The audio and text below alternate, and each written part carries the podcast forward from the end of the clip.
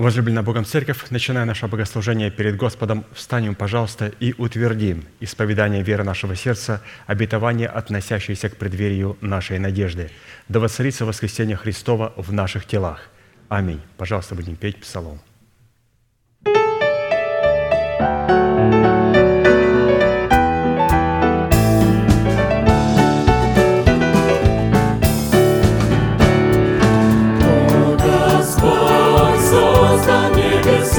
Дорогой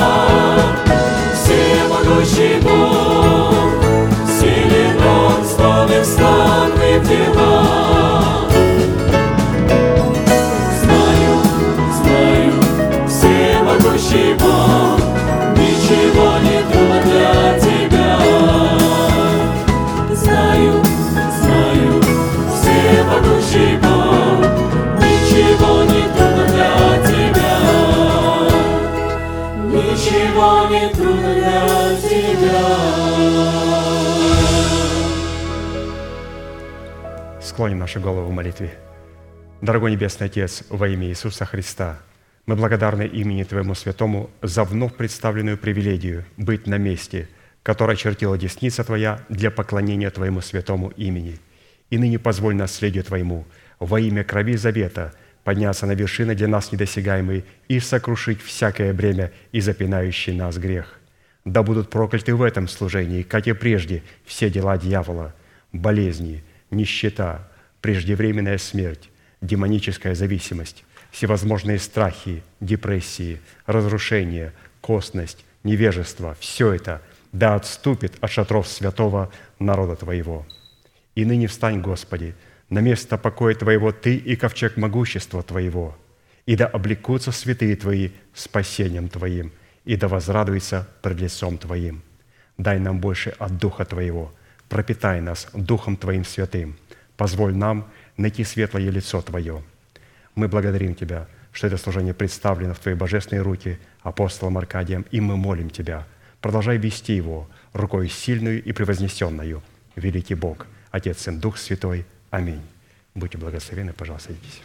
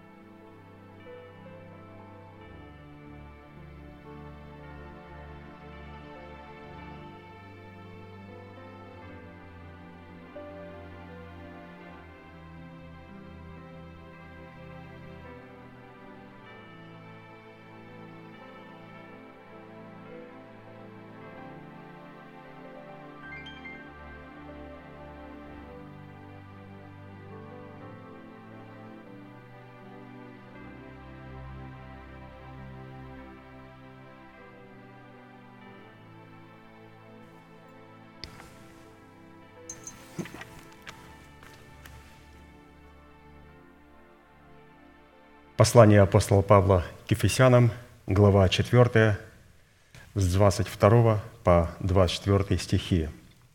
«Отложить прежний образ жизни ветхого человека, истлевающего в обольстительных похотях, а обновиться духом ума вашего и облечься в нового человека, созданного по Богу в праведности и святости истины» право на власть отложить прежний образ жизни, чтобы облечь свои тела в новый образ жизни. И для выполнения этой повелевающей заповеди, записанной у апостола Павла и представленной нам в серии проповедей апостола Аркадия, задействованы три судьбоносных, повелевающих и основополагающих действия. Это отложить, обновиться и облечься. И вот от выполнения как раз вот этих трех требований и будет зависеть совершение нашего спасения. Спасение, которое дано в формате семени, чтобы мы могли обрести его формате плода правды. И в связи с этим мы остановились на иносказании 17-го псалма Давида, в котором познание и исповедание полномочий, содержащихся в сердце Давида в восьми именах Бога, позволило Давиду возлюбить и призвать достопоклоняемого Господа, а Богу дало основание задействовать полномочия этих возможностей в битве против врагов Давида. Псалом 17, с 1 по 4 стих. «Возлюблю Тебя, Господи, крепость моя, Господь, твердыня моя и прибежище мое, Избавитель мой, Бог мой, скала моя, на Него я уповаю, щит мой, рог спасения моего и убежище мое, призову, достопоклоняемого Господа и от врагов моих спасусь». Давайте вместе прогласим наше наследие в Иисусе Христе. Господи, Ты крепость моя, Господи, Ты твердыня моя, Господи, Ты прибежище мое, Господи, Ты избавитель мой, Господи, Ты скала моя, Господи, Ты щит мой, Господи, Ты рог спасения моего, Господи, Ты убежище мое. Такое исповедание, конечно же, Господь услышит. И, конечно же, Он соделает нас достойными Его божественных имен, Его характеристик, которые уже являются нашими характеристиками. Итак, учитывая, что в определенном формате, насколько это позволил нам Бог и мера нашей веры, мы уже рассмотрели свой наследственный удел во Христе Иисусе в полномочиях четырех имен Бога, в достоинстве крепости, твердыни, прибежища и избавитель. Поэтому сразу обратимся к рассматриванию нашего наследственного удела во Христе Иисусе в имени Бога скала. Господь, Ты скала моя. На иврите определение имени Бога «скала» содержит в себе такие смысловые значения.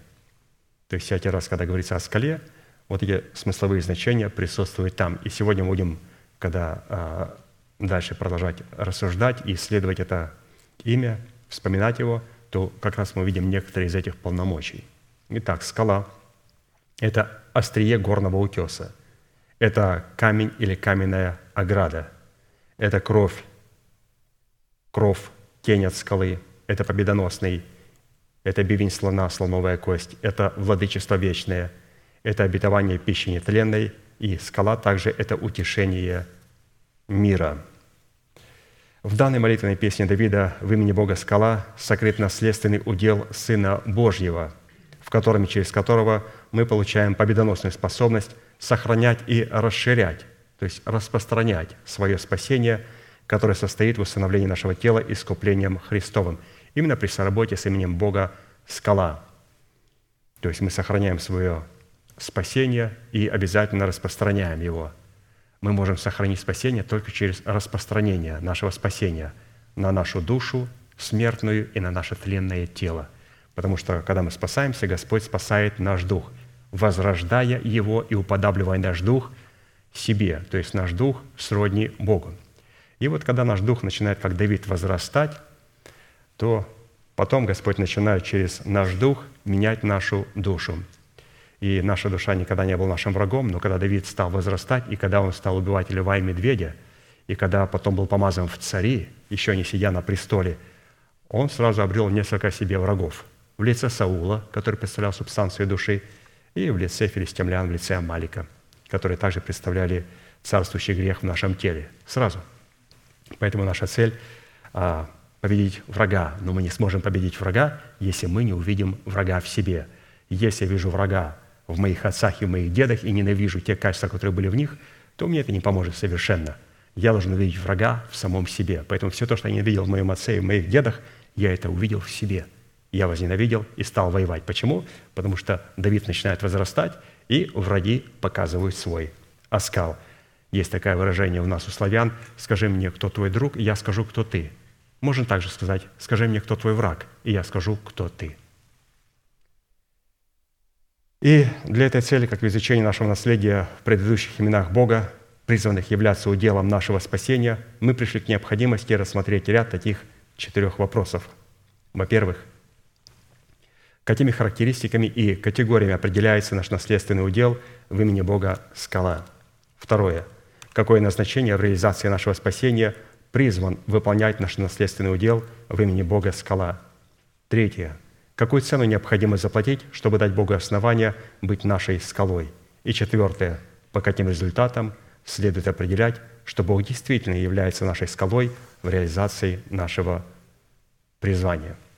При этом следует не забывать и учитывать, если при исследовании своего наследственного удела, содержащегося в имени Бога скала, мы будем рассматривать эти полномочия вне веры своего сердца и вне исповедания наших уст, то мы сразу пойдем в неправильном направлении.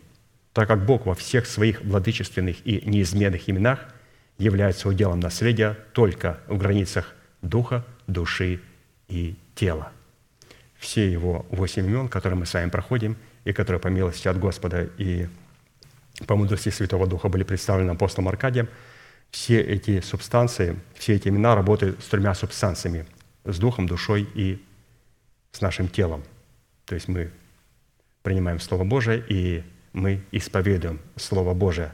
А чтобы это делать, нам необходимо, чтобы Господь мог задействовать наш дух, душу и тело. А Он их может задействовать только тогда, когда они являются Его уделом. Это говорит о том, что Христос заплатил свою цену и искупил наш дух, душу и тело, и сделал его своим уделом. Для чего? чтобы потом задействовать свое дело в формате нашего духа, который принимает Слово, в формате нашей души, которая обновляется умом Христом, который пребывает в формате учения в моем духе, и также в формате нашего тела, когда я исповедую кроткими устами веру моего сердца. Итак, что у меня задействовано? Дух, душа и тело, Господь искупил нас и взял их в свой удел, чтобы потом начинать задействовать, чтобы они начали работать на Царство Небесное.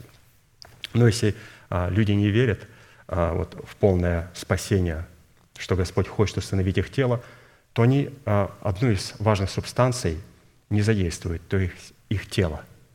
Ну, представьте, а, тело – это единственный аппарат, который может Бог услышать. Ведь я же сейчас говорю вам о задействовании своего тела. Ну вот что толку, если я буду говорить о задействовании свой дух? Вот сейчас я говорю своим духом, обратите внимание. И далеко мы так уйдем? Никуда мы не уйдем. Мне необходимо задействовать свое тело. А чтобы задействовать тело, кто-то должен сказать, что мое тело является уделом Бога. Должны показать, что Господь хочет усыновить наше тело в преддверии надежды. Наша надежда – Христос грядет к нам. Это наша надежда. И в преддверии этой надежды, прямо перед этим исходом, Господь сказал, что Он хочет продемонстрировать а, свою силу в свое слово. А Он сказал, я вам клянусь, что я без порока сохраню ваш дух, душу и тело. Господи, я не совсем понял. Ты сказал тело без порока? Ты я вообще в зеркало смотрюсь. Без какого порока? Это ты о ком-то другом сказал? Он говорит, я клянусь, что я в день моего пришествия в вашем духе, в душе и в теле не будет никакого порока. Я клянусь вам. До пришествия моего я это сделаю. И вот по вдохновению Святого Духа и по мудрости Святого Духа, который Он передал нашему апостолу, нам это нам была истина открыта и хорошо объяснена. Хорошо. Итак, у нас вопрос второй, на котором мы остановились. Прочитаем еще раз его. Какое назначение реализации нашего спасения призван выполнять наш наследственный удел в имени Бога Скала? И первое назначение мы с вами прошли. Оно звучит следующим образом. Назначение удела в имени Бога Скала Израилева – пребывающего в сердце ученика Христова, призвана давать нам живую воду для утоления жажды нашего нового человека, в котором мы призваны являть святость Бога непокорным сынам Бога. Господь хочет утолить жажду нашего нового человека, но необходимо для этого проявлять и являть святость Бога. А как являть святость Бога непокорным сынам Бога? Только тогда, когда наше послушание исполнится – оказывается, являть святость Бога непокорным – это просто быть послушным. Поэтому, когда мы приходим на служение и просто сидим и слушаем и принимаем то слово, которое мы слышим, мы являем святость. Кто скажет, да какая же это святость? Я просто сижу и слушаю проповедника. Просто сидеть и слушать проповедника а этим качеством обладают единицы. Просто сидеть и слушать проповедника. Не контролировать его, не критиковать его, а просто слушать и вместе назидаться Словом Божьим. Этим качеством обладает очень мало людей, и это является явление святости по Богу. Хорошо. Давайте перейдем ко второй составляющей. Назначение удела в имени Бога скала Израилева, пребывающего в сердце ученика Христова.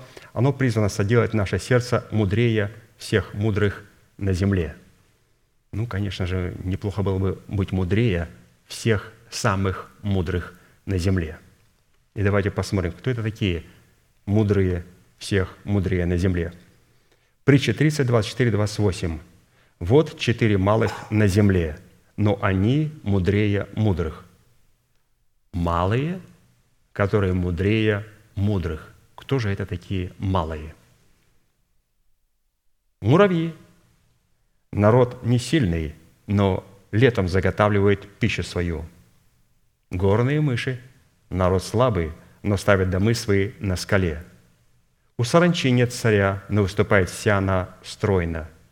Паук лапками цепляется, но бывает в царских чертогах. Следует отметить, что в данной притче категория избранного Богом остатка представлена в своей мудрости в образе горных мышей, которые ставят домы свои на скале – и которая является одной из четырех составляющих, обуславливающих мудрое сердце. А посему наше сердце будет мудрее всех мудрых на земле при наличии в нем всех четырех составляющих, так как без слияния этих составляющих друг с другом мы не сможем поставить свой дом на скале. В силу этого принципа нам необходимо будет рассмотреть сочетание и слияние друг с другом всех четырех составляющих – мудрое сердце. Итак, первая составляющая – условие, делающее мудрым наше сердце и участвующее в становлении наших домов на скале – это выполнение призвания муравьев, о которых сказано, что они народ не сильный, но летом заготавливает пищу свою. То есть будем рассматривать муравьев, горных мышей, саранчу, на паучка посмотрим, о которых Писание говорит, что это малые, но они мудрее всех мудрых. И при том Писание предлагает нам а, соединить их вместе. Что если мы сможем все эти качества соединить вместе, то тогда мы будем мудрее всех мудрых на земле. По отдельности нельзя рассматривать эти качества. Но сначала по отдельности, а потом в конце мы соединим их все вместе. Итак, что значит муравей, или же муравей народ не сильный, но летом заготавливают пищу свою? Есть такое место, Екклесиас 3, 1, 2.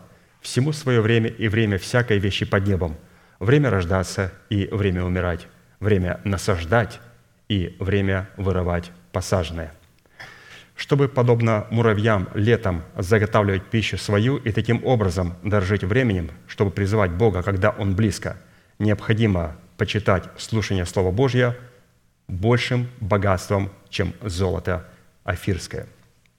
То есть муравей, он заготавливает пищу свою летом, или же мы заготавливаем эту пищу, принимаем это слово, чтобы зачем? Чтобы потом призывать Бога, когда Он будет очень близко – вот пример фараона. Вроде бы на лбу у него такой знак – змеи, кобра, мудрость. Но в нем не было найдено мудрости. Мудрости муравья. Иеремия 46, 17. А там кричат, фараон, царь Египта, смутился, он пропустил условленное время. То есть, что это значит? Он пропустил условленное время, фараон – он не почитал слушание Слова Божьего большой необходимостью. Зачем мне слушать? Вы видели, у меня кобра на лбу. У меня интеллект, у меня очень высокая IQ. Не надо меня, пожалуйста, учить. Да? И потом пришла жатва, и фараон открыл рот, смутился. Что происходит? Где мудрость? Где совопросник века сего? Как некогда Неразумные девы сказали мудрым, дайте нам вашего масла. Почему они неразумные? Потому что они были мудрыми в своих глазах. А мудрые отвечали им, чтобы не случилось недостатка и у вас, и у нас, пойдите к продающим и купите. То есть в этих словах они сказали, дорогие, вам необходимо заготавливать масло в сосудах, чтобы потом, когда Господь придет, призывать Его. Они говорят, ну, дайте нам вашего масла, будьте для нас учителями. Они говорят, вы знаете что? Если я вам дам свое масло, то произойдет две вещи. Первое, вы ничего не получите. Второе, я потеряю то, что имею. Почему вам не пойти к человеку, который насаждает слово? А что для этого необходимо сделать? О, для этого необходимо признать статус Сиона, Церкви Божьей. Для этого необходимо признать статус этого человека, который представляет искусство Бога. Очистить свое сердце от мертвых дел, порочную совесть, внести туда начальствующее учение и потом призывать Бога, когда Он подойдет очень близко – и вот они пошли это делать. Поэтому вот муравей такая вот у него очень интересное а, действие. То есть он заготавливает пищу, чтобы когда Господь будет очень близко, начинать призывать его теми истинами и тем трудом, который находится в его сердце. Есть такая басня Крылова, называется «Муравей и стрекоза».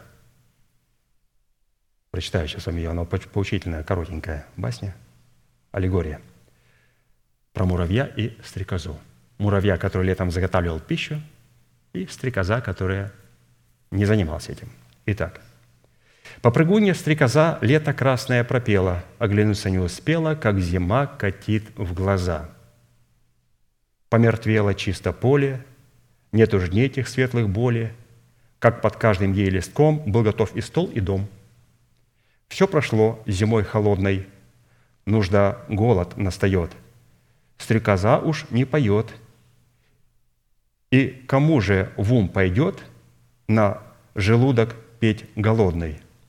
Злой тоской удрачена, к муравью ползет она. Не оставь меня, кум милой, дай-то мне собраться силой, и до вешних только дней покорми ее бугри. Кумушка, мне странно это. Доработала ли ты в это лето? Говорит ей муравей. До того ли, голубчик, было? В мягких муравах у нас песни, резвость всякий час. Так что голову скружила. А как ты? Я без души лето целое все пела. Ты все пела? Вот те дело. Так пойди и попляши. То есть он сказал муравей, все лето пропела? Вот теперь зимой пойди и попляши на морозике. Вот такая поучительная а, басенька, в которой показывается, насколько важно заготавливать пищу, когда она дается. А Господь дает ее летом. Вот день благоприятный. Когда благоприятный день? Когда мы слышим Слово Божие. Вот сейчас день благоприятный, мы слышим Слово Божие. И мы заготавливаем эту пищу, мы принимаем эту пищу, чтобы потом, когда Господь был близко, мы начали исповедовать веру нашего сердца. Это была первая составляющая. Хорошо, рассматриваем вот эти четыре малых. Вторая составляющая условия, делающая мудрым наше сердце и участвующая в становлении наших домов на скале, это выполнение призвания горных мышей – о которых сказано, что они народ слабый, но ставят домы свои на скале. То есть почему слабый? Вот что это за слабость у этих горных мышей? Матфея 5.3. «Блажены нищие духом, ибо их есть Царство Небесное». Чтобы стать нищим духом и таким образом дать Богу основания наделить нас своей силой, необходимо сознательно и добровольно крестом Господа Иисуса умереть для своего народа, для дома своего Отца и для расливающих вожделений своей души – вот в чем проявляется слабость горных мышей.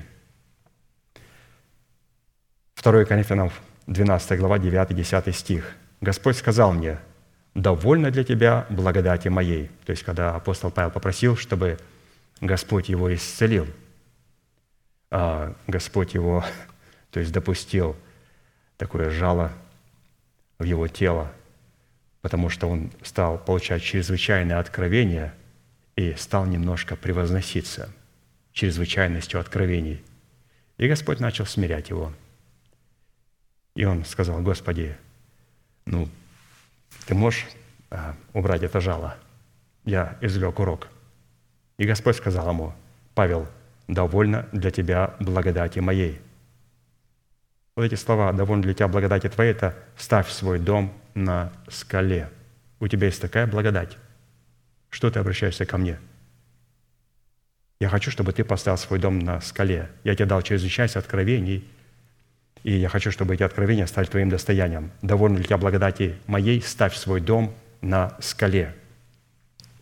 Далее он говорит, «Ибо сила моя, Господь, говорит, совершается в немощи». И далее уже апостол Павел говорит, «И потому я гораздо охотнее буду хвалиться своими немощами, чтобы обитала во мне сила Христова».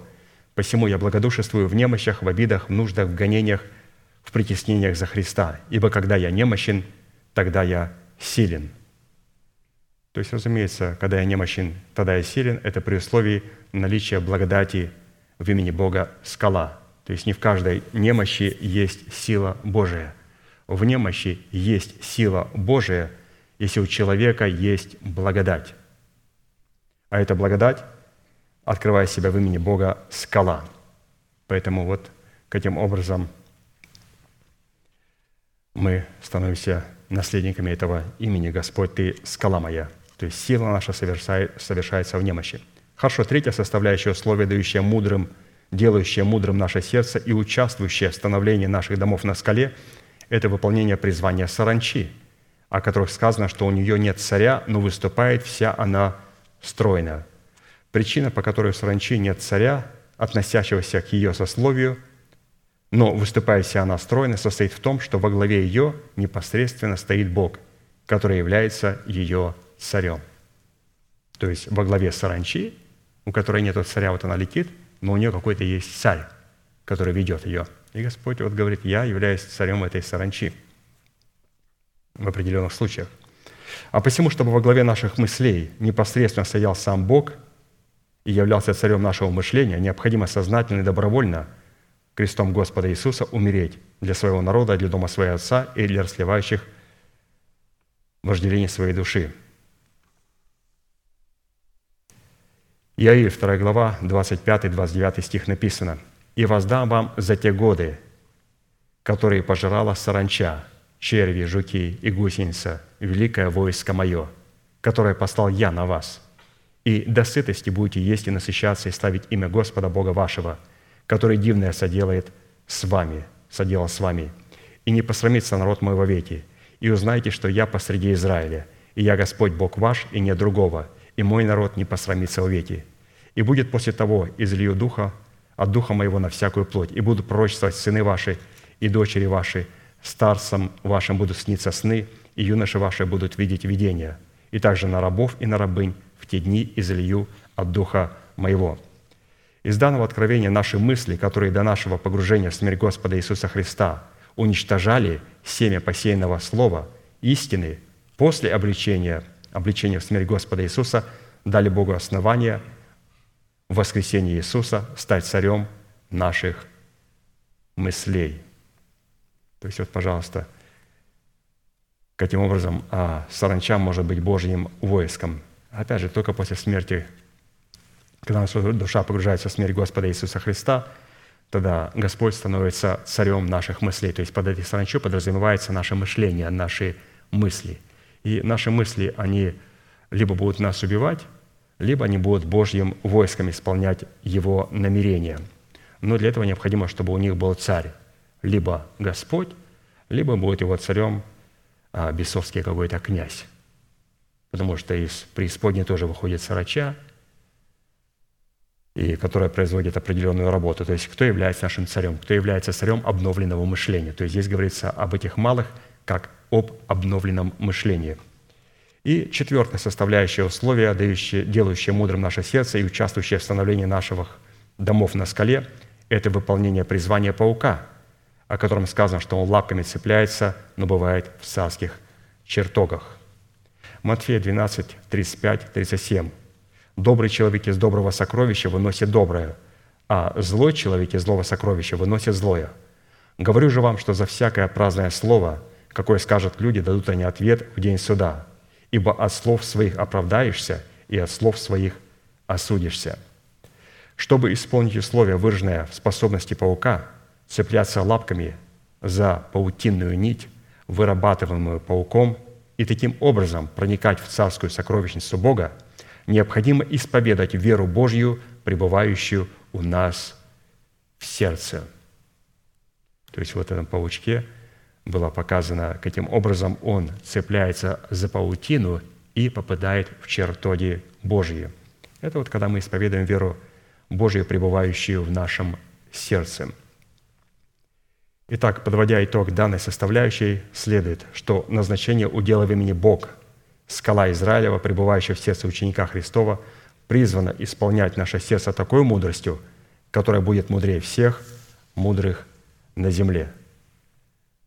Поэтому Господь позволит нам устроить наш дом на скале и вот стать вот этой горной мышью, только при условии, если у нас будет внутри качество трех насекомых – муравей, саранча и паучок – и чтобы нам хорошо запомнить, еще раз, муравей, он заготавливает пищу, слагая в сердце своем, и таким образом дорожит временем, чтобы призывать Бога, когда Он близко. То есть муравей, я имею способность получать сердце в свой дух. То есть Слово Божие попадает в распоряжение моего духа. Саранча – это обновленное мышление или наши мысли, царем которых стал Бог – под саранчой подразумевается обновление нашего мышления духом нашего ума. Если муравей имеет способность положить в наш дух, то саранча – это обновленное мышление. И паучок – это исповедание веры Божьей, пребывающей в нашем сердце. Поэтому, когда у нас есть три качества а, – муравей, саранча и паук, когда у нас есть Слово Божие попало в распоряжение нашего сердца, в распоряжение нашего обновленного мышления и в распоряжение нашего исповедания, то мы будем мудрее всех мудрых на земле. Поэтому, если вас спросят, кто это такие малые, которые мудрее всех мудрых на земле, мы помним три качества – муравей, саранча и паук. Это Слово Божие, которое попадает в распоряжение моего духа, в распоряжение моей души и в распоряжение моего уст – Хорошо. Следующее назначение удела в имени Бога скала Израилева, пребывающего в сердце ученика Христова, призвано вознести нашу голову над врагами нашими, окружающими нас.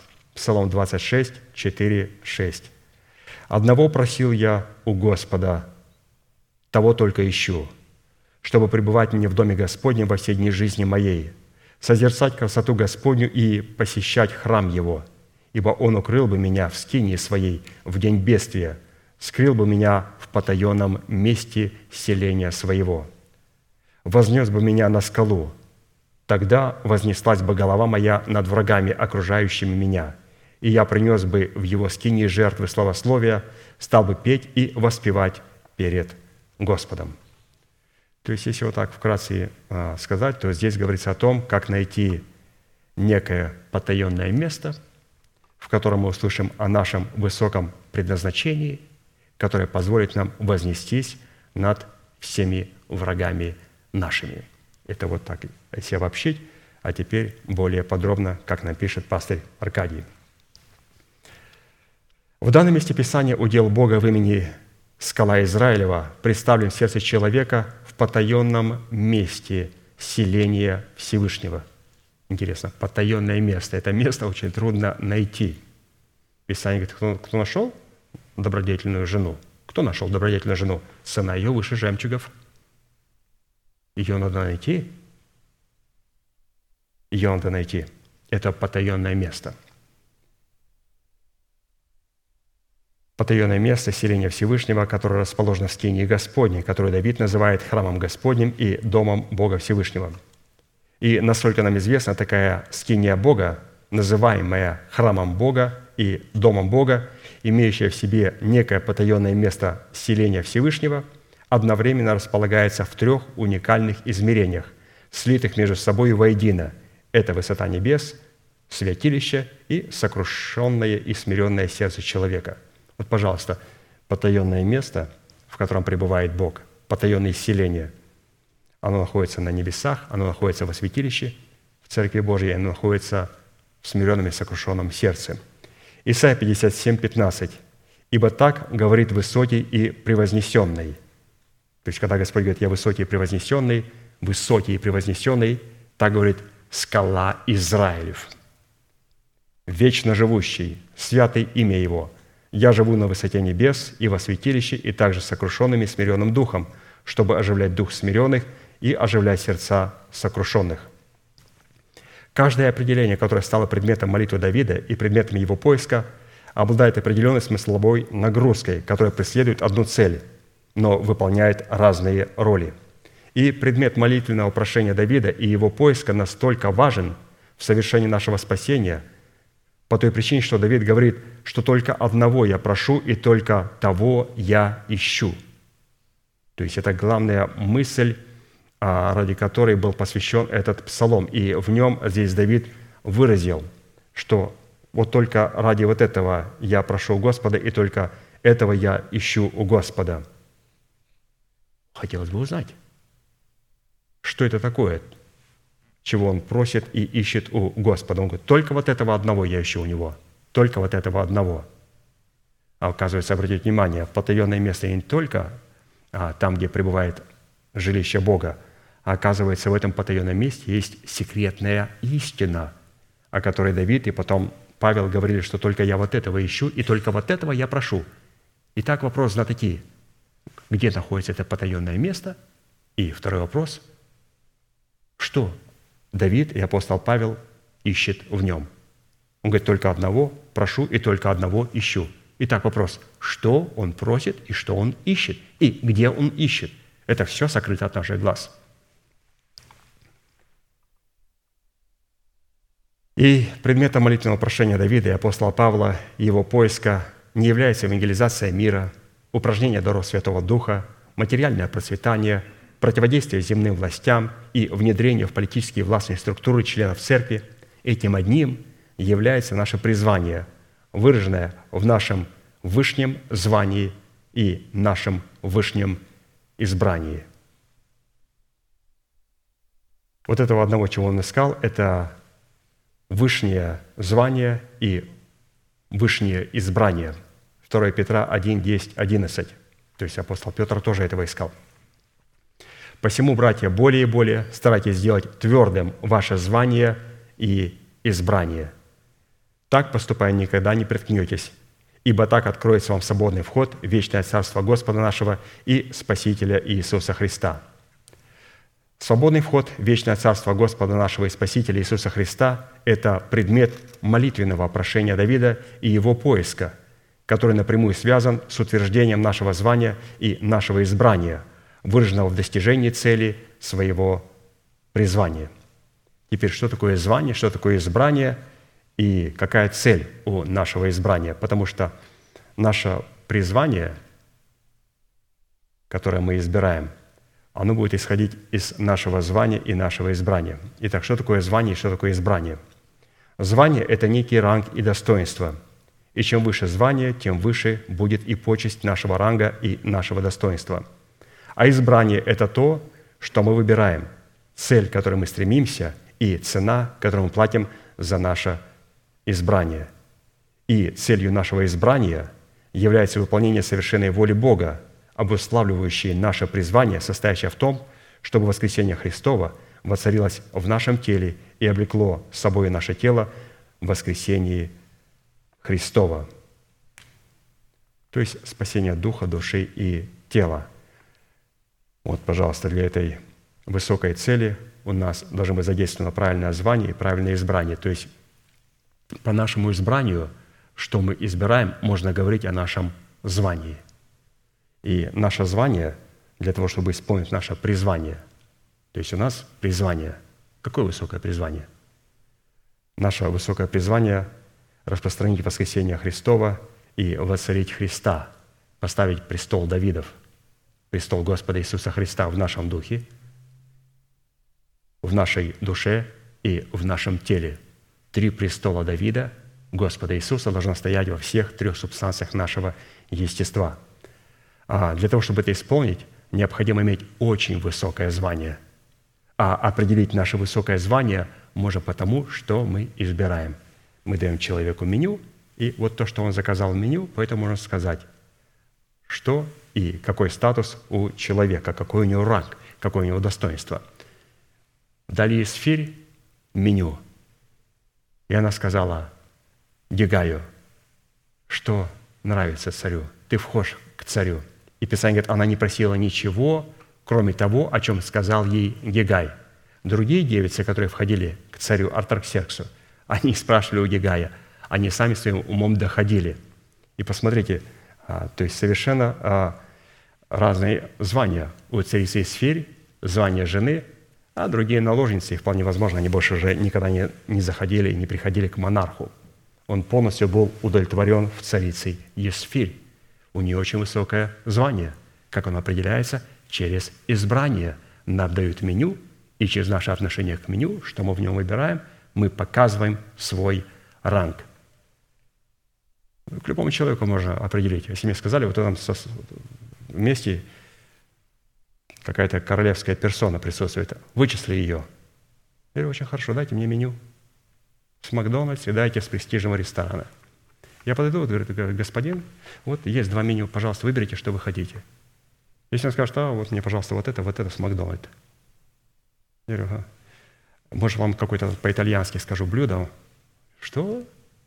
Может быть, французское, там что-то по-французски скажу. Он говорит, я вас не понимаю. Все понятно. К другому подхожу, начинаю говорить по-итальянски, по-французски. Говорит, yes, sir, monsieur, и так далее. Я говорю, о, Ваше Величество, очень хорошо. Почему? А по меню можно определить, с каким человеком вы имеете дело. Наше избрание говорит о нашем звании. То есть какую мы цену платим? То есть меню, то есть какую мы цену платим для того, чтобы наше звание было очень высоким. Итак, с одной стороны, это нам все позволит пребывать в Доме Господнем, а с другой стороны, соделает нас Домом Господним.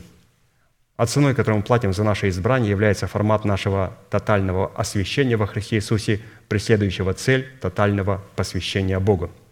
И чем выше будет степень нашего посвящения, тем выше будет и почесть вышнего звания во Христе Иисусе. Филиппийцам 3, 13, 14. «Братья, я не почитаю себя достигшим, а только забывая заднее, простираясь вперед, стремлюсь к цели и к почести высшего, вышнего звания Божия во Христе Иисусе». То есть вот он искал вышнего звания Божия во Христе Иисусе. И ему необходимо было это высокое звание, а это высокое звание он делал тогда, когда он начал правильно избирать. А как он начал правильно избирать? Он говорит, все то, что для меня было раньше привилегиями, я почитаю это читаю ради Господа Иисуса Христа. И все то, чем я раньше не ценил, для меня это становится самой любимой пищей.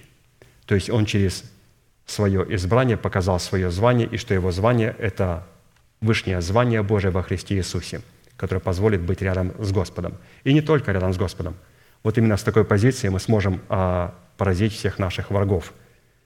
Как Давид сказал, что Господь его вознесет и потом поразит всех врагов его. С одной стороны, стороны вознести нашу голову над врагами, окружающими нас, это не сложить с престола в нашем теле, которым является жезл наших уст, ветхого человека, чтобы дать Богу основание воздвигнуть в нашем теле державу жизни во главе со Христом. То есть вот Господь возносит нашу голову над нашими врагами, чтобы не сложить наших врагов с их престола, то есть освободить наши уста от ветхого человека. А это не произойдет до тех пор, пока мы не покажем свое высокое сословие. А высокое сословие, как мы видим, определяется через наше избрание, как мы относимся к меню, что мы выбираем в это меню. Изгнание бесов, помазание, исцеление, евангелизация или же освящение и посвящение, которое преследует а,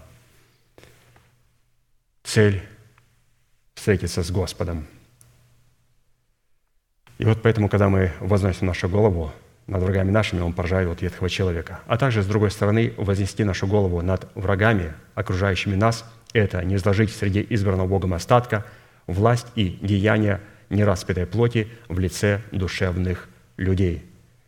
Поэтому, когда в церкви появляются люди, которые имеют высокое звание, через их избрание, через их освящение и посвящение, они являются ну, врагами для ветхого человека и для душевных людей в церкви. Итак, подводя итог данной составляющей, следует, что назначение удела в имени Бога скала Израилева, пребывающего в сердце ученика Христова, призвано утвердить наше звание и наше избрание, чтобы открыть нам свободный вход в вечное Царство Господа нашего и Спасителя Иисуса Христа в границах избранного Богом остатка, который является Домом Божьим и скалою Бога. Вот такая интересная была третья составляющая – где мы подчеркнули для себя несколько слов. Наше звание, наше избрание.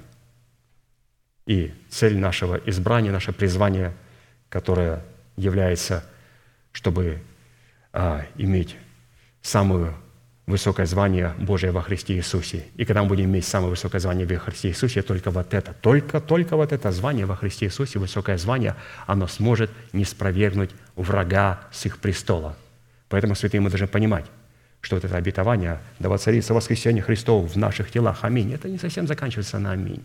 На аминь я согласен. А теперь вы можете объяснить, how much, сколько это будет стоить?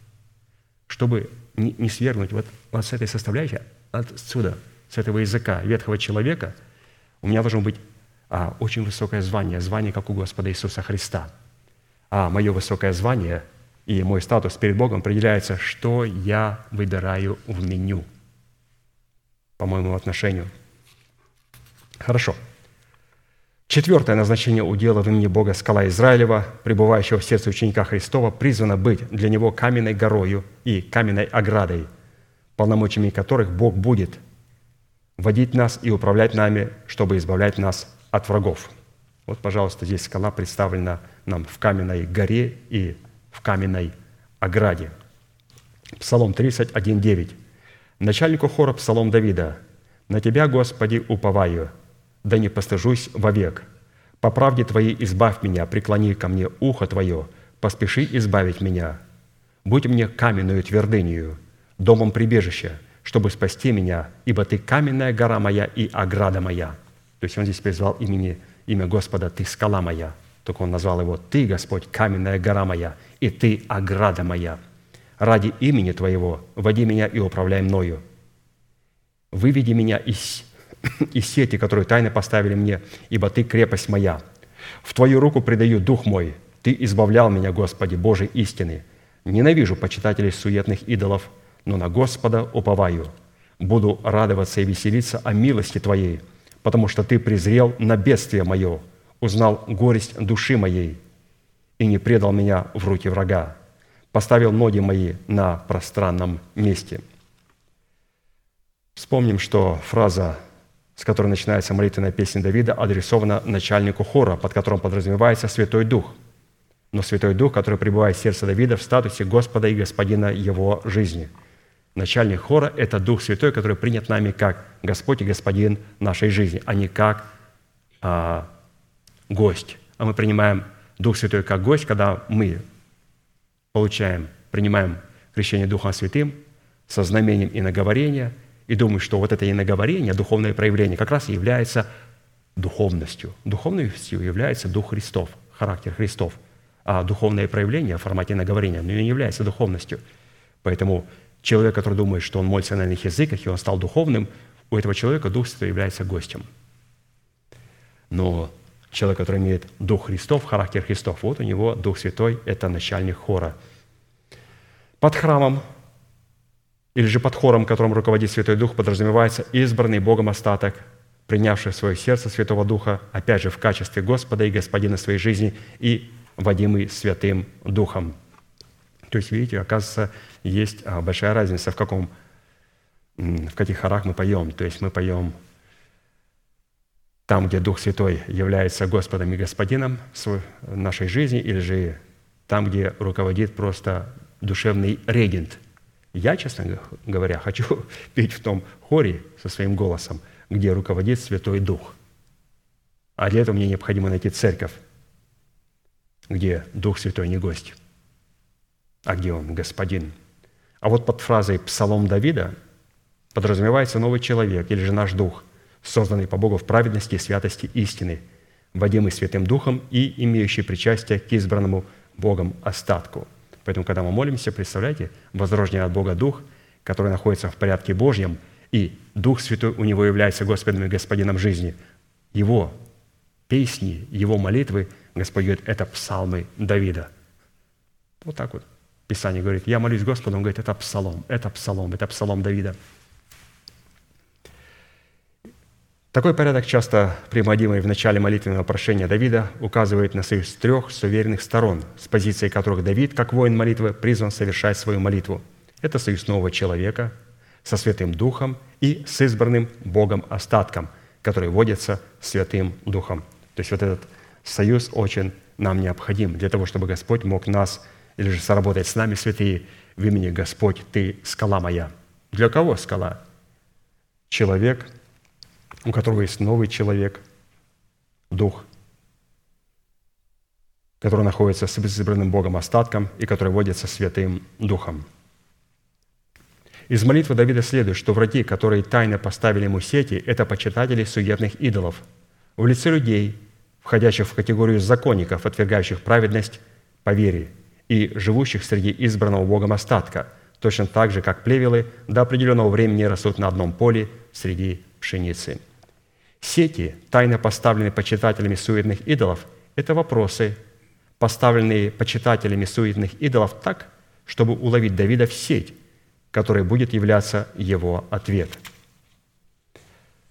Вот так вот, оказывается, почитатели суетных идолов хотят нас поймать в сети, задают нам вопрос, и когда мы дадим ответ, мы находимся в их сетях. Поэтому, если мы не сработаем с именем «Господи, Ты скала моя», то мы точно попадем в эту сеть. Луки 11, 52, 54. Горе вам, законники, что вы взяли ключ разумения, сами не вошли и входящим воспрепятствовали. Когда он говорил им это, книжники и фарисеи начали сильно приступать к нему, вынуждая у него ответы на, на многое, подыскивая под него и стараясь уловить что-нибудь из уст его, чтобы обвинить его. То есть Христу надо было сработать с именем его Отца. Господь, Ты скала моя. И мы видим, что они не могли поймать его, Христа.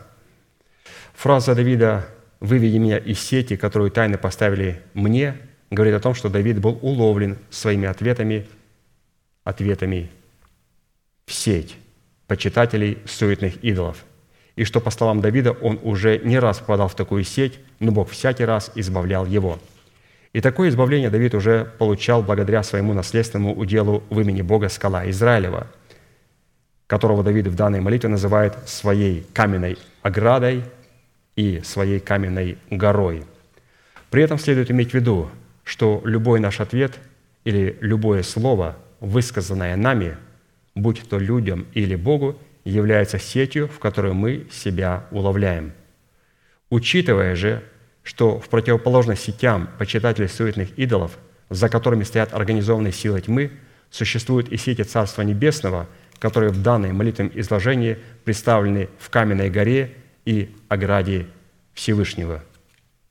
То есть я либо нахожусь в сетях Царства Небесного, то есть я нахожусь в каменной горе и в каменной ограде, вот этой сети, в которой я пойман, либо я нахожусь в сетях почитателей суетных идолов. На практике сети почитателей суетных идолов – это с нашей стороны ответы на такие их вопросы, которыми мы сами себя загоняем в тупик. Вместо того, чтобы загонять в тупик почитателей суетных идолов, как это делал в свое время Иисус. Причина же, по которой мы попадаем в сети почитателей суетных идолов посредством своих нелепых ответов на их заумненькие вопросы, состоит в том, что при своих ответах мы действуем не под водительством Святого Духа, а под водительством своего знания и своего человеческого опыта. То есть мы не сработаем с Господом «Ты скала моя». Он бы дал нам ответ, либо просто сказал «Молчи, не отвечаем». А мы начинаем исходить от своего знания, от своего опыта и попадаем в сети почитателей идолов. Если бы при всяком ответе на вопросы почитателей суетных идолов мы обращались бы к водительству и откровению Святого Духа, пребывающего в нашем сердце, то не мы бы попадали посредством своих ответов в сети почитателей суетных идолов, а они попадали бы в свои сети. И есть вопросы, обращенные к нам, на которые Святой Дух не желает давать ответ, ищущим нам зла. И есть вопросы, на которые Святой Дух будет давать нам ответ. Нам следует усвоить одну вещь, что молчание – это тоже ответ и порою более красноречивый. То есть вот, пожалуйста, что мы можем для себя, святые, подчеркнуть, чтобы нам не попасть в сети заумненьких вопросов своими нелепыми ответами. Нам необходимо понимать, что либо Дух Святой мне даст ответ, либо Он не дает мне ответ, значит, мне необходимо молчать. Иногда святые говорят, ты знаешь, подошел человек и спрашивает вопрос. Говорит, я знал эту истину. Боже мой, как будто все фу, ушло. Не помню ничего. Я ничего ему не сказал. Я говорю, слава Богу, этому человеку не надо было этого говорить. А говорит, другой подошел, скромный человек. У меня как полилось, как полилось. Я говорю, а этому надо было говорить. А у тебя как? Я говорю, у меня всегда ответ есть. Я, у меня всегда ответ есть.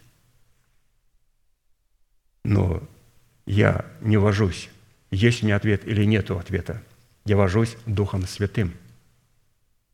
Я редко, когда даю ответы. Я редко, когда говорю драгоценные вещи. Чтобы сказать какому-то человеку драгоценную вещь, я должен убедиться, не свинья ли передо мной и не пес. У этого человека есть крылья хотя бы, чтобы мне говорить ему о таких возвышенных обетованиях, это может понять только человек, который находится на зубце утеса. Чтобы быть на зубце утеса, необходимо сначала находиться под кровом утеса, признать статус церкви. Я хочу подумать и поговорить с этим человеком, как он относится к своей церкви. как он любит проповедников своих, как он относится к Слову Божьему. И все, да. Я даже ничего и говорить с этим человеком не буду. То есть мы должны это понимать. Иисуса пытались уловить. Подходят к нему и говорят, позволительно ли давать подать кесарю? Если ты ответишь «нет», тебя арестуют римляне, посадят в тюрьму и казнят. Если скажешь «да», мы тебя казним. Мы скажем «вот, пожалуйста, язычник». Дух Святой говорит Иисусу, скажи им следующие слова. «Покажите мне монету, которую платите подать кесарю». Они показали ему динарий. Он говорит им, а чье на нем изображение? Они говорят, кесаря. Он говорит, отдавайте кесаря. Кесарю кесарева, а Богу Божьему.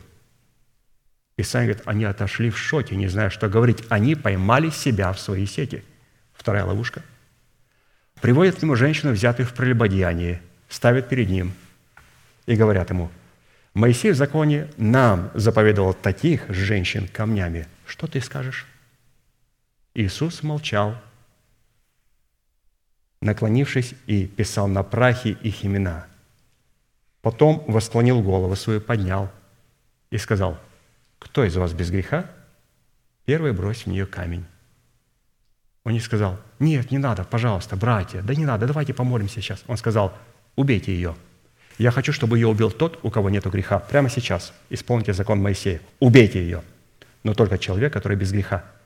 И Писание говорит, что у них у всех включилась совесть. И все они ушли с того места, начиная с начальников, заканчивая младшими. И остался Иисус один с женщиной – и спрашивает, «А где твои обвинители? Она говорит, нету, Господи. И он говорит, и я не обвиняю тебя. Вот эти слова они хотели услышать, когда они были там. Они хотели услышать, когда они привели, он сказал, я не обвиняю ее. Они говорят, богохульник, он против закона Моисеева.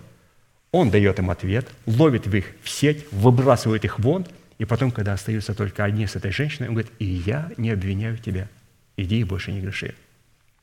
То есть вот эти вот интересные вещи, как Христа хотели поймать, и Христа хотели поймать, и нас с вами будут также ловить святые. Поэтому мы должны понимать, чтобы не попасть в эти сети, нам необходимо задействовать имя Господа «Ты скала моя». Это, во-первых, может быть, лучше помолчать. А если давать ответ, то, Господи, а, дай мне это желание дать ответ. И дай мне его в формате таких вот истин, которые его засветятся. Если не светится, и я не помню, то не надо ничего говорить. Просто посоветуйте прийти человеку в церковь. Ты можешь прийти в церковь и услышать это в церкви. Там более тебе лучше объяснят. И это будет хороший ответ. Вы не поймали себя в сети. Итак, но коль уже мы загнали себя в сеть или в тупик ответами на вопрос почитателей суетных идолов, нам следует обратиться к нашему наследственному делу в имени Бога скала Израилева, так как Давид обратился в своем данной молитвенной песне. И в данном молитвенном прошении Давида выделим 10 последственных шагов, из которых состоит эта молитва, то есть каким образом можно будет выбираться из той сети, в которую мы попали – то есть через работу с именем Господа ты скала моя. Ну, во-первых, то есть 10 шагов. Нас поймали сеть, теперь необходимо с этих сетей как-то выпутаться, выйти из этих сетей. Вначале, первое. Давид, как воин молитвы, устроил жертвенник в соответствии требований уставов Божьих, или же заложил юридическое основание для своей молитвы. И это основание состояло в том, что, с одной стороны, он позволил, чтобы Святой Дух был инициатором и участником его молитвы – а с другой стороны, он привел доказательства своей причастности к хору в лице жены, невесты Агнца, которым управляет Святой Дух. То есть он сказал, что Дух Святой, я хочу, чтобы ты был инициатором моих ответов. И я признаю тебя как начальника хора в своем сердце. Ты есть Господь и Господин моей жизни. Прости, что я поступил с тобой как с гостем. Ты мне не давал ответа, я стал умничать. Прости меня, я признаю тебя Господом. Ты молчишь, и я молчу. Если ты говоришь, то ты будешь давать мне какие-то мудрости, а, которые находятся в Слове Божьем, чтобы мне потом не краснеть. Прости, я признаю Тебя Господом и Господином своей жизни. Вот мы начинаем уже вылазить из этих сетей, в которые мы попали по своему невежеству, которые для нас приготовили почитатели суетных идолов. Это первый шаг. Второе. Давид исповедал веру Божию, пребывающую в своем сердце, в достоинстве упования на Бога, такими словами «На Тебя, Господи, уповаю, да не постыжусь вовек». То есть, Господь, Ты есть мое упование. Третье. Давид изъявил готовность быть избавленным от сетей почитателей суетных идолов в соответствии правосудия Божия такими словами «По правде Твоей и сбавь меня, что вся правда у Господа, и по правде Твоей, Господь, избавь меня» от этих сетей. Четвертое. Давид прекрасно осознавал тот фактор, что для того, чтобы Бог мог избавить его от сетей, почитателей суетных идолов, Богу необходимо было преклонить к молитве Давида свое ухо. Это видно из слов его молитвы, в которой он обращается к Богу со словами «Преклони ко мне ухо твое и поспеши избавить меня». Преклонить ухо со стороны Бога означает явить благоволение свое к молитве Давида, как к жертве благоугодной Богу. То есть вот Господь должен преклонить свое ухо, Он должен преклониться. А это происходит только тогда, когда Он являет свое благоволение. А Он являет свое благоволение только тогда, когда моя жертва благоугодна Богу. И вот мы уже сделали четыре шага, и вот здесь мы подходим вот к этому четвертому шагу. То есть я хочу, Господь, чтобы Ты преклонил ко мне ухо свое. То есть как меня достать из сетей? Теперь кто-то должен наклониться и достать меня из этих сетей. Господи, я попал сюда. Он говорит, ну, я могу это сделать только тогда, когда у тебя будет вот такая благоугодная молитва, благоугодная жертва, которая позволит мне явить благоволение к тебе. Пятое. Давид в своей молитве обращается к творческой и властной формуле, которой Бог сотворил мир, чтобы он таким же образом стал для Давида его каменной горой и оградой. Вот как он сказал, «Будь мне каменной твердыней». Вот это слово «да будет». «Будь мне каменною твердынью, домом прибежища, чтобы спасти меня, ибо ты каменная гора моя и ограда моя». То есть он начался работать с именем Бога, каменная твердыня и каменная ограда. Шестое. Давид в своей молитве перед Богом признает, что попал в сеть почитателей суетных идолов по той причине, что в своих ответах на их вопросы не обратился к водительству Святого Духа. А посему он просит Бога о том, чтобы он вновь водил его и управлял его. Такими словами, «Ради имени Твоего вводи меня и управляй мною». Это вот мы его делаем шестой шаг. Еще впереди у нас сколько? Десять шагов. Мы еще находимся в сетях. И вот шестой шаг. Мы говорим, Господи, он наклонил ухо, что что могу для Тебя сделать? Господи, руководи меня и води меня, и управляй мною. Седьмое. Давид конкретизирует суть своей нужды такими словами. «Выведи меня из сети, которую тайно поставили мне, ибо Ты – крепость моя». Этими словами Давид еще раз подчеркивает, что его слова, за которыми не стоит авторитет Святого Духа, а стоит его опыт и его знания, не могут являться крепостью, в которой он мог бы укрываться – выведи меня из сети. То есть Господь выводит только через Свое Слово и могущественный Дух Святой. То есть я больше не буду уповать на свой опыт, на свои знания, Господь.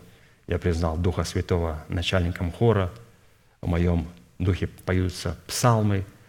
Молчит Дух Святой, я молчу. Говорит Дух Святой, я буду говорить. А когда Дух Святой говорит, Он говорит мудрые вещи, Он не говорит глупости. Поэтому как узнать, вот я сейчас сказал от Духа Святого или от себя? Ну, когда мы говорим о Духа Святого, то там будет присутствовать определенная мудрость. То есть, может быть, не красивые слова, не красочные слова, но там будет присутствовать праведность, правильность, правильность в наших словах. Восьмое. Давид в своем молитвенном исповедании предает свой дух в руки Бога, говоря, «В Твою руку предаю дух мой, ты избавил меня, Господи, Божий истины. То есть здесь он передает себя, находясь в сетях, в руки Господа. Вот обратите внимание, попал в сети, тебе надо выкарабкаться отсюда. Как? Мы вот прочитали, пастор говорит, вначале необходимо сказать, что Дух Святой является моим начальником, моим Господом и Господином. Потом, я понимаю, что попал по своей глупости. Господи, я хочу, чтобы ты наклонился ко мне сюда. Он говорит, ну, ты должен а, чтобы я явил благоволение, вот, благоугодную жертву принести мне, приношу благоугодную жертву. Вот теперь, он говорит, вот теперь я передаю себя, находясь в сетях, в руки свои, избавь меня». Вот эти слова сказал Христос на Голгофе. «В руки твои передаю мой дух». Христос себя предал в сети. Он предал себя в сети ради нас. Его никогда не могли поймать. Но когда он говорит, пришел час прославиться сыну моему, ему пресвящение говорит, последний раз тебя спрашиваю, я тебя отпущу. Ты сын Божий. Он говорит, я. И он сказал, богохульник, вы слышали? Он достоин смерти. Накинуть на него сети. Христос один раз сказал ответ ради нас, чтобы его поймали в сети и убили ради нас. Писание говорит, он очень много молчал. Ему говорили, видишь, как против тебя много говорят людей. Почему ты молчишь?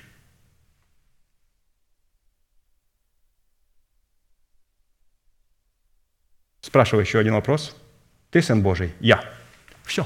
Вышел, пришел. Он сработал с Духом Святым. Говорит, сынок, не время. Не время. Попадай в сети. Он говорит, я сын Божий. И вы узрите его, когда он будет вознесен. То есть здесь вот эти слова, которыми молится Давид, он молился словами Христа, который был в сетях, но он не попал в сети по своему невежеству. Вот как раз он попал в сети врагов для того, чтобы в этих сетях, это, это единственный, а, единственный а, действие на планете Земля, когда по проведению Святого Духа личность попала в сети почитателей суетных идолов. Почему? Он попал туда ради нас. Для того, чтобы те почитатели идолов, которые держали его, он схватил эту сеть и сказал, а теперь со мной в ад все. Говорит, ты куда? В преисподнюю, в ад. И он спустил их всех в преисподнюю. Но он оттуда воскрес. Но посмотрите, он молился, Господи, в руки Тебе предаю Дух мой. Ты избавлял меня, Господи, Божьей истины. Ну, разумеется, когда мы попадаем в эти сети по нашему невежеству, то мы также должны сказать, Господь, я в руки Твои предаю свой дух. Девятое. Давид исповедует перед Богом, что он ненавидит почитателей суетных идолов, но на Господа уповает. То есть здесь мы исповедуем а, святость Божию, Его нетолерантную любовь. Христос исповедовал эту нетолерантную любовь а уже на кресте, на Голгофе. И десятое.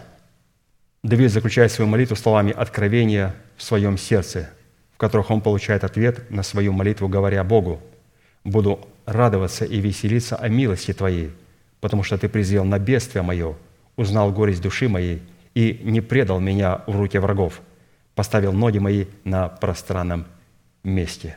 То есть в этих словах Господь выводит нас из сетей, или же в этих словах Христос воскресает из мертвых. То есть Дух Святой выводит его из смерти.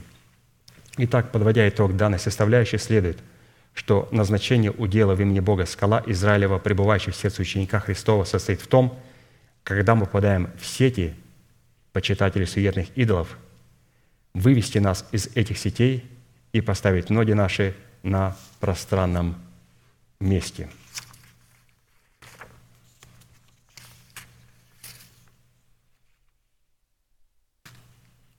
Ну, достаточно. Я думаю, достаточно сегодня, святые. У нас оставим время для молитвы. Хорошо. Мы слышали достаточно много истин. А, у нас будет время помолиться, и поэтому в этих молитвах будем благодарить Бога за те истины, те откровения, которые мы могли слышать и вспоминать которые были положены а, в наше сердце определенно достаточно много лет назад, несколько лет назад, апостолом Аркадием, потому что Господь ложит в наше сердце откровение только, только через а, своего представителя или человека, насаждающего. Этот человек всегда представляющий, представляет отцовство Бога на земле, или же является человеком-апостолом. Он вначале устраивает наше сердце – в золотой стол хлебов предложения, и потом, когда он устроен в золотой стол хлебов предложения, потом полагает туда свои откровения.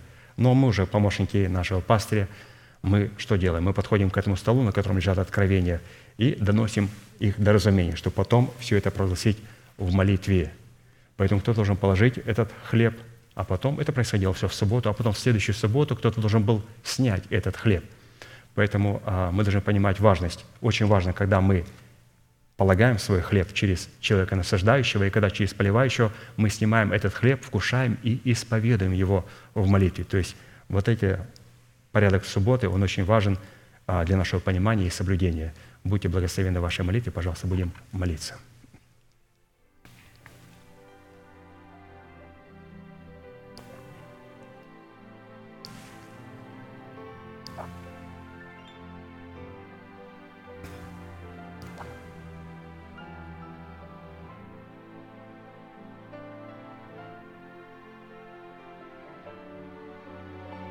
Дорогой Небесный Отец, во имя Иисуса Христа, мы благодарны имени Твоему Святому за великую привилегию быть на месте, которое чертила десница Твоя для поклонения Твоему святому имени. Мы благодарим Тебя, Господь, что на этом месте пребывает страх Божий, потому что страх Божий пребывает там, где пребывает Твоя истина, пребывают Твои заповеди, пребывает, Господь, древний путь добра. И мы благодарим Тебя, Господь, за Твои вечные глаголы – за те глаголы, по которым ты жил, и те глаголы, которые стали нашими заповедями и нашими правилами, по которым, Господь, мы сегодня живем, и которыми, и через которые мы святим Тебя, проявляя послушание Твоему Слову и Твоим заповедям. Мы благодарим Тебя, Господь, за то, что сила Твоя совершается в немощи, и Ты позволил нам сегодня обладать этой сверхъестественной силой, которая сегодня находится в нас, Господь. Мы благодарим Тебя за способность заготавливать пищу летом, заготавливать пищу, Господь, и принимать ту пищу, когда Ты ее даешь на этом святом месте. Мы принимаем ее, и мы слагаем у себя, у себя ее в сердце. Мы благодарим Тебя, Господь, за то, что Ты позволяешь нам обновлять наше мышление духом нашего ума – ты позволяешь нам, Господь, сегодня водиться Тобою, и что Ты являешься царем наших мыслей. Ты являешься, Господь, царем наших помышлений, когда мы мыслим о горнем. Мы благодарим Тебя, Господь, что во главе наших мыслей этой саранчине стоит враг, но во главе Твоего войска Ты стоишь как царь. А Ты, Господь, будешь стать как царь только тогда, когда мы будем обновлять наше мышление духом нашего ума – умом Христовым, той истиной и тем учением, которое, Господь, мы приняли в свое сердце. Мы благодарим Тебя, Господь, за возможность находиться в чертогах брачных. Мы благодарим Тебя, что Ты позволил нам сегодня исповедать веру нашего сердца. И Ты сделал нас мудрее всех мудрых на земле. И Твоя, Господь, сила совершается в немощи – мы склоняемся перед Тобою, и мы благодарим Тебя и признаем Тебя. Мы молим Тебя, Господь, чтобы Ты вознес нас на скалу, для нас недосягаемую над всеми врагами нашими. А для этого, Господь, мы хотим, чтобы сегодня сделать твердым наше звание и наше избрание. И наше избрание, Господь, это Ты – это освящение, которое преследует цель посвящения, в котором можем полностью отдать себя Тебе. Это искать, Господь, самого высокого звания в Иисусе Христе, чтобы быть в Тебе и быть с Тобою. И Ты сказал, Господь, что Ты вознесешь нашу голову над всеми нашими врагами. И мы молим Тебя, Господь, чтобы Ты позволил нам сегодня обладать тем высоким званием в Иисусе Христе, вышним званием в Иисусе Христе, которое позволит нам превознестись над нашими врагами и не спровергнуть их с престолов их. Мы молим Тебя, Господь, чтобы враг, который находится на престоле нашего тела, который сегодня порой еще берет под контроль наши уста – чтобы он был не спровергнут. Мы молим Тебя, Господь, чтобы Твоя благодать могла воцариться через праведность в нашем сердце. И когда Твоя благодать воцарится в нашем сердце, тогда престол наших уст, нашего тела будет освобожден от ветхого человека. Мы молим Тебя, Господь, да воцарится воскресение Христова в наших телах так, как оно воцарилось в нашем духе и в нашей душе. Благодарим Тебя за ту благодать, которую мы имеем. И Ты сказал, достаточно для вас той благодати, которую вы имеете.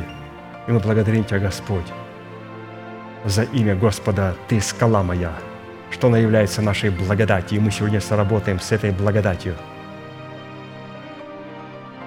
для того, чтобы Ты мог не спровергнуть полномочиями имени Господа, Ты скала наша, всех врагов наших, в лице болезней, преждевременной смерти, демонической зависимости, невежества, чтобы все эти враги были не спровергнуты в жизни Твоих святых.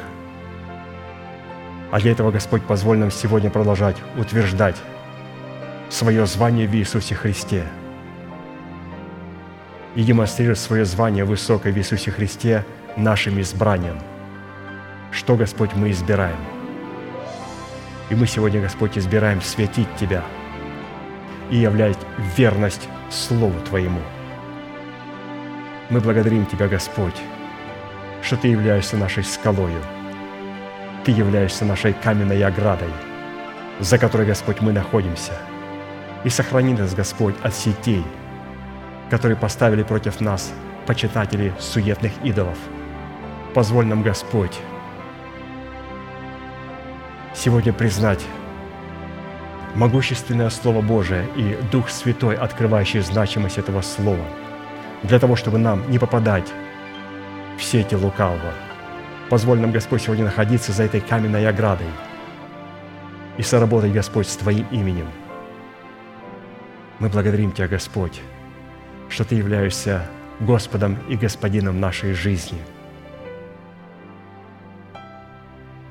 Мы выражаем, Господь, сегодня в этой молитве благоговение перед Твоим святым лицом. И мы молим Тебя, Господь, чтобы Ты в благоволении Своем наклонил свое ухо к нашей молитве. Потому что, Господь, мы находимся в сетях. Мы пойманы, Господь, в сети. И мы хотим, Господь, чтобы Ты извлек нас – из сетей наших неправильных ответов, наших слов, в которые мы поймали себя, говоря негативное о наследии Божьем, говоря негативное о самих себе, о своем теле, о нашем состоянии, давая себе неправильную оценку, не с позиции Слова Божия. Мы, Господь, попали в эти сети своих слов, и мы находимся в этих сетях, и мы не можем выбраться из них. И поэтому мы молим Тебя, Господь, преклонись к нам. А ты преклоняешься только тогда, когда ты преклоняешь свое ухо к нашей молитве. И когда она благоугодна пред лицом Твоим. Мы, Господь, осознаем, что мы говорили слова, которые не соответствуют Твоей истине, Твоей правде. Мы давали себе неправильную оценку. Мы давали неправильную оценку детям Твоим. И мы были пойманы в эти сети, Господь. Мы молим Тебя, Господь, избавь нас из этих сетей в руки Твои предаем Дух наш. Избавь нас, Господь, и выведи нас на пространное место. Помести нас, Господь, в воскресении Господа Иисуса Христа. Мы благодарим Тебя, Отец, во имя Сына Твоего Иисуса Христа, за Сына Твоего, который ради нас предал себя в сети, который ради нас умер и который был воскрешен – силою Духа Святого и извлечен из этих сетей, для того, чтобы Господь мог также извлекать и нас, которые находятся в этих сетях. Поэтому, Господь, мы хотим сегодня соработать с Твоей правдой и с Твоей истиной. Мы не хотим говорить своим языком за тех людей и за те сферы, за которые мы не несем ответственности. Мы хотим говорить, Господь, только о тех сферах, за которые мы несем ответственность. Если, Господь, мы неправильно говорили за те сферы, в которые мы несем ответственность, то мы просим, прости нас. И мы отрекаемся от всяких неправильных слов, неправильных исповеданий. И мы молим Тебя, извлеки нас, Господь, из этих сетей, в которые мы попали в себя и в которых мы находимся. Ты сказал, что Тот, кто не согрешает в слове, тот человек совершенный. Мы молим Тебя, Господь, чтобы сегодня через Твое Слово и могущественный Святой Дух нам была дарована эта истина и это совершенство в Иисусе Христе. Поэтому почитаемся мертвыми для греха, живыми же для Бога во Христе Иисусе Господе нашим. Не называем несуществующую свободу, как уже Господь сегодня существующую. Благодарим Тебя, Господь, за ту свободу, которую мы имеем в Иисусе Христе во всех сферах нашей жизни. Благодарим Тебя за силу воскресения Христова, которая присутствует в нашем духе, в нашей душе и в нашем теле.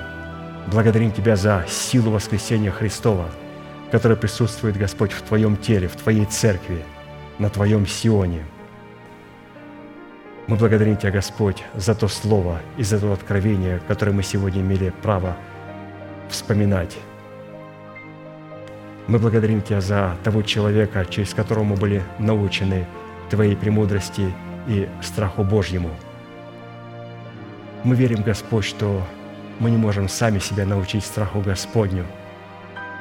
Мы можем быть только научены Твоему страху, потому что страх Божий Твой передается от учителя к ученику, от отца к сыну. И поэтому, Господь, мы благодарим Тебя – за тот страх Божий, который пребывал в Аврааме и Исааке, и который был передан Иакову. Мы благодарим Тебя за страх Божий, который пребывал в Сыне Твоем Иисусе Христе. Мы благодарим Тебя, что этот страх Божий был передан апостолам, и что сегодня апостолы Твои, представляющие отцовство Бога, смогли нам передать страх Божий в формате неповрежденных заповедей Божьих. И мы, Господь, приняли Твое Слово – и мы не будем, и не хотим, и не желаем повреждать Слово Божие, как это делают многие. Мы приняли Твое Слово и Твои заповеди в наше сердце, в совесть, очищенную от мертвых дел, для того, чтобы не искажать, Господь, Твоего Слова, но чтобы утверждать Твое Слово. И мы благодарим Тебя, Господь, за нашего апостола и за нашего пастыря, который передал нам этот страх Божий в формате заповедей Божьих. Ты устроил, Господь, наше сердце в золотой стол хлебов предложения.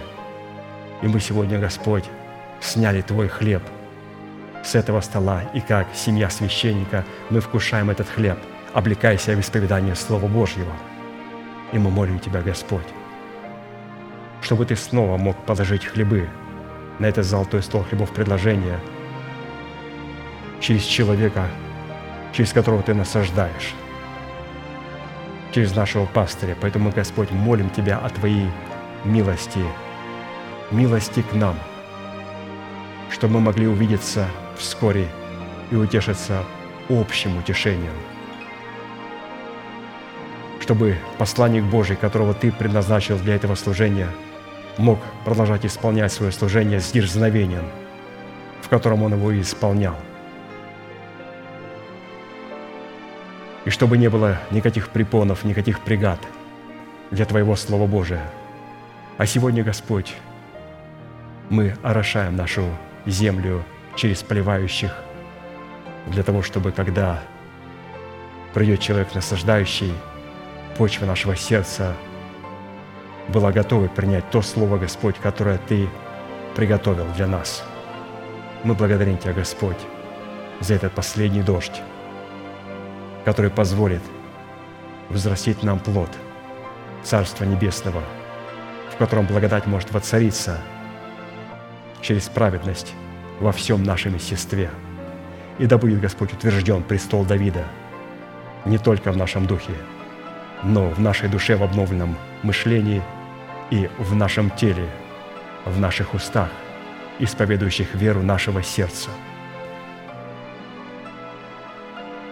Благодарим Тебя, Господь, за это потаенное место, за церковь Твою, что Ты позволил нам найти ее, и что цена ее выше жемчугов.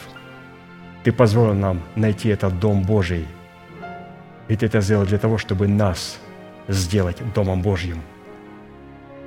Ты, Господь, сделал нас Домом Божьим, потому что Твое желание не только жить во святилище, в церкви, а Твое желание жить в каждом сердце человека. А для этого, Господь, Ты хочешь, чтобы каждый из нас был устроен в это потаенное место, в котором пребывает великая тайна Божья, вышнего звания в Иисусе Христе. Да будет, Господь, Твое имя превознесенно среди святых Твоих и во святых Твоих, и будут неспровергнуты все наши враги в нашем естестве и в Церкви Твоей во имя Господа Иисуса Христа. Мы благодарим Тебя, Господь, за это служение, и мы молим Тебя, Господь, о предстоящем служении, в котором Ты будешь являть могущество Своего Слова и Духа Святого. Да будет благословенно Твое святое имя, наш великий Бог, Отец и Дух Святой. Аминь. Отче наш, сущий на небесах, да святится имя Твое, да придет царствие Твое, да будет воля Твоя и на земле, как и на небе. Хлеб наш насущный, подавай нам на каждый день, и прости нам долги наши, как и мы прощаем должникам нашим. Не веди нас в искушение, но избавь нас от лукавого, ибо Твое царство и сила и слава во веки. Аминь.